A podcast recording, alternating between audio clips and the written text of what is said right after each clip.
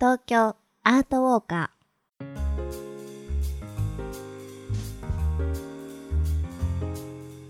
皆さんこんにちは。ナビゲーターの安原もゆるです。そしてお相手は？ーエマちゃんです。よろしくお願いいたします。この番組は街角アートの音声ガイドをコンセプトに366日の東京アート巡りの著者である安原もゆるさんがパブリックアートを解説しその魅力をお届けしていきます。それでは早速ですが今回ガイドしてくれるアートは何ですか？今回の紹介する街角アートは渋谷にある渋谷の方位地震8の宇宙です。2020年にオープンしたばかりの複合施設宮下パークにある新たな八構造です。ボルダリングウォールやスケート場などが備わった公園の芝生広場の一角にいる中堅八甲をモチーフにしたアートです。はい。ここにもハチ公がいるって知っていました？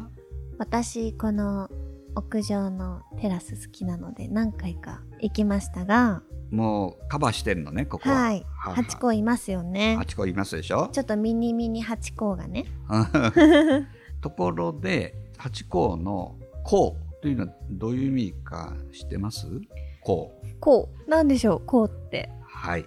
これはですね平安時代にはい。敬意を込めて使う設備字だったんですね。あの言葉の後ろにつける言葉だったんです。うんうん。例えば菅原道真公。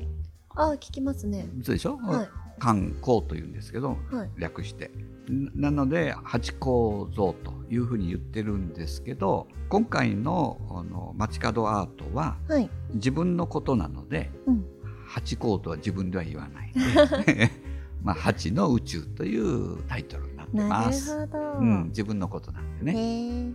えー。まずこのアートがどこにあるのか改めて説明いたします。JR 渋谷駅宮益坂口より徒歩3分の宮下パーク内施設屋上にある渋谷区立宮下公園の芝生広場の一角にあります。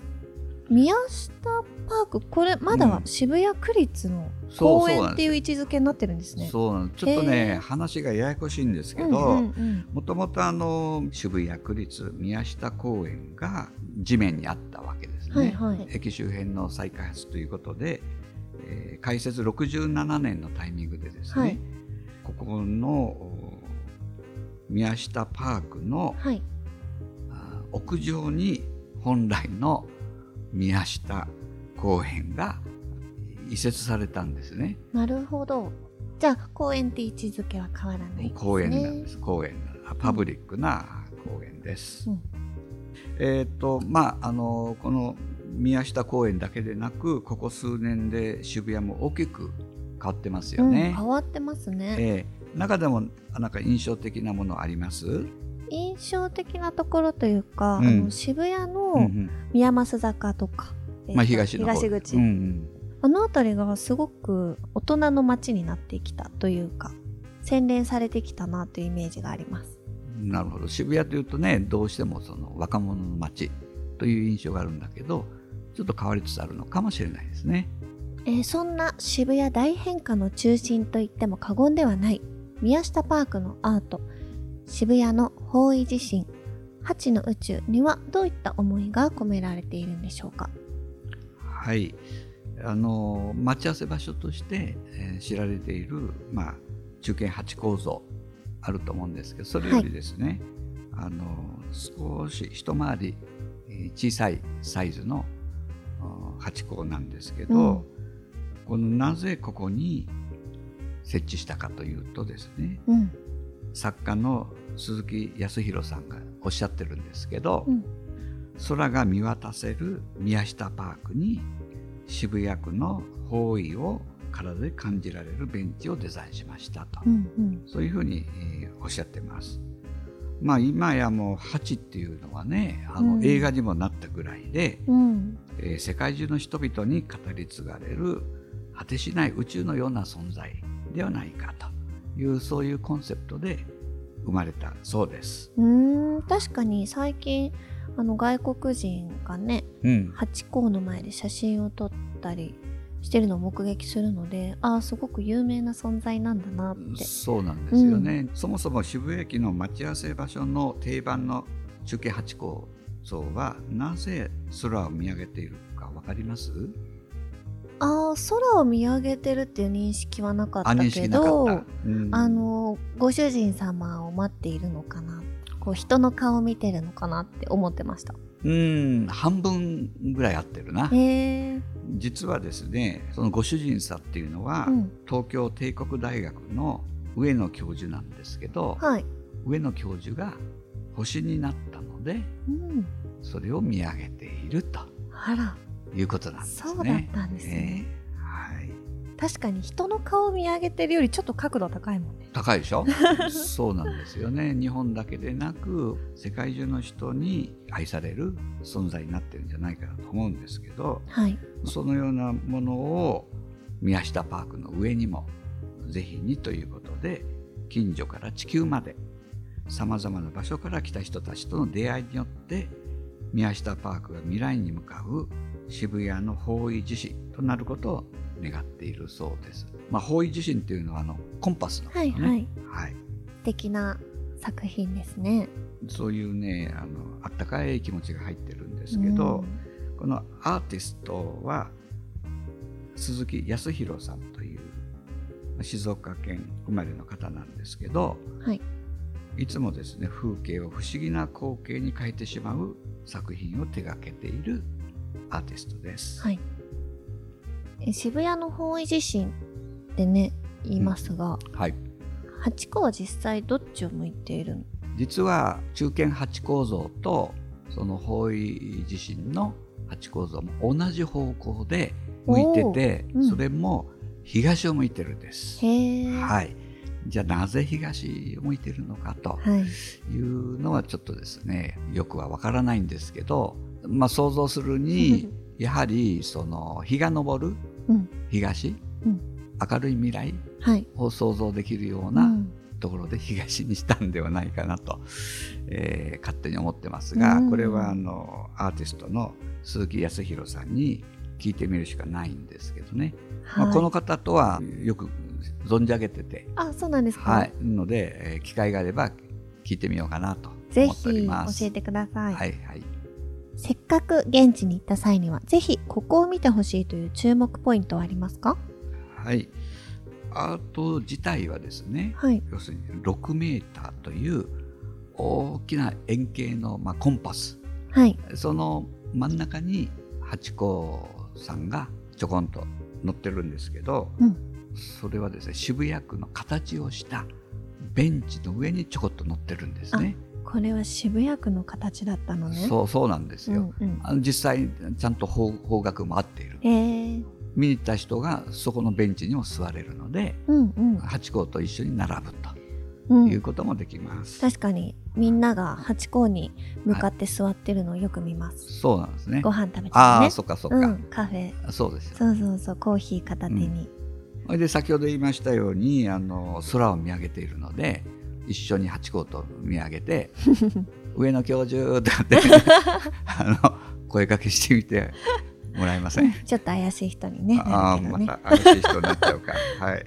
渋谷の方位地震8の宇宙なんですけどもうこの宮下パーク自体もねすごい空が広くて木々に囲まれた素敵な空間なのでここも一緒にあの写真に撮れたら素敵だなと思うんですけどどういう角度から撮るのがおすすめとかありますか？あのまあこれコンパスなので、はいはい。まあ普通に見れば大きな円なんですけど、はい。そこにチェーンをつなぐようなリングがあるんですね。はいはいはい。なのでそのリングの方向から8個を取るんですけどそこのバックにさっき言った公園の風景。はい。それからあの青空というのを一緒に撮ると映えますよと。ああいいですね。でそこでポイントはですねよーくこの公園見てもらうと分かるんですけどアーチのはい。骨組みがあるんですよ。うんうん。でそこに実は緑がうん。植わっててですねおう。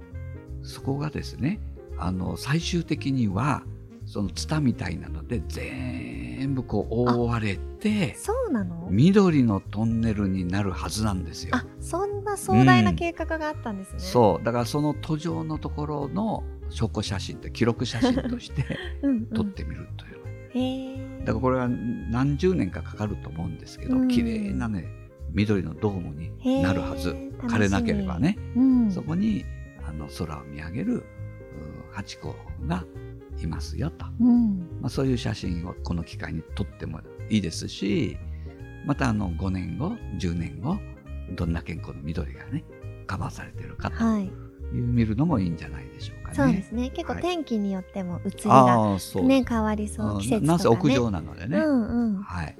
りがとうございます。トーカーズ。さておなじみのアートを楽しんだ後はちょっと一息つきたいというおすすめスポットのご紹介ですがおゆるさんは今回渋谷のおすすめスポットはいかがですか？そうですね。あの渋谷ということでまあそれこそねよりどり緑なんですね。はい。で一つは、まあ、公園なので、はい。屋屋上の公園ですけどキッチンカーも出てるんですよ。あ。いい季節になると。そうだったの、うん、だからそのキッチンカーであの、まあ、ちょっとしたものを食べるというのもあります。うん。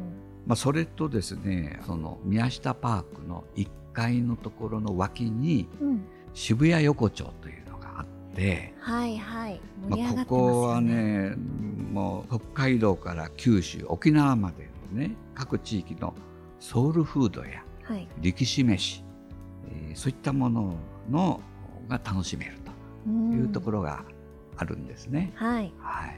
もゆるさんは知らないと思うんですがおうおう今この渋谷横丁はえ？男女の出会いの場になっておりまえ？してーあそうなんだ。そうというのもあの、え？ー夜私がそこあの通り道というか駅に行くはい。道として利用した時に、えーもうすごいねこの男女のこの声かけというんですか、あそんなになってるの？そう知らなかったでしょ盛り上がってるね。今さらっと紹介したけど。いやし知らない知らない。そう夜はねすごいえお昼もやってるんですか？夜はうんねすごいんですよ、うんうん、渋谷らしいなと思って。こうにこやかに。夜そこ出没したのね。そうあのにこやかに通り過ぎました。あああとだ何かおおすすめのとこあります？あと私はね、うん。宮下パーク内のカフェがレストランでニューライトっていうお店によく行くんですけど、うん。すごく広い空間で、ご飯も美味しくて、うん。テラス席とかもあるので、うんうん。ちょっとゆったりね友達とランチしたいディナーしたいとか一息カフェ飲みたいって時はそこに行くことが多いです。ありがとうございます。はい。トーカーズ。というわけでそろそろお時間ですねちょっとハチ公の秘密を知れたというかまさか空を見上げてるとは知らなかったんですけど よかったよかった。まあ100年に一度と言われる大規模再開発が進む渋谷駅周辺その中にあって渋谷のシンボルとなっている中堅八甲がその未来に向かうコンパスであってほしいですよね。そうですねもうすっかりシンボルになっていてなかなかこの待ち合わせ場所にもなってるシンボルっていうのは珍しいですよね。番組では質問やご要望をお待ちしています。私の街のこのアートが気になるとかこの街を取り上げてなど番組概要欄のフォームからまたはハッシュタグ東京アートウォーカーでツイートしてください。私のエマちゃんアカウントにご感想ご要望をお寄せいただいても結構です。この番組で取り上げたアートは本日の渋谷の方位地震8の宇宙を含めて私の著書366日の東京アート巡りでも詳しく紹介しておりますのでぜひ番組と一緒にお楽しみください。次週最新版を配信しますのでそれまでお楽しみに。さようなら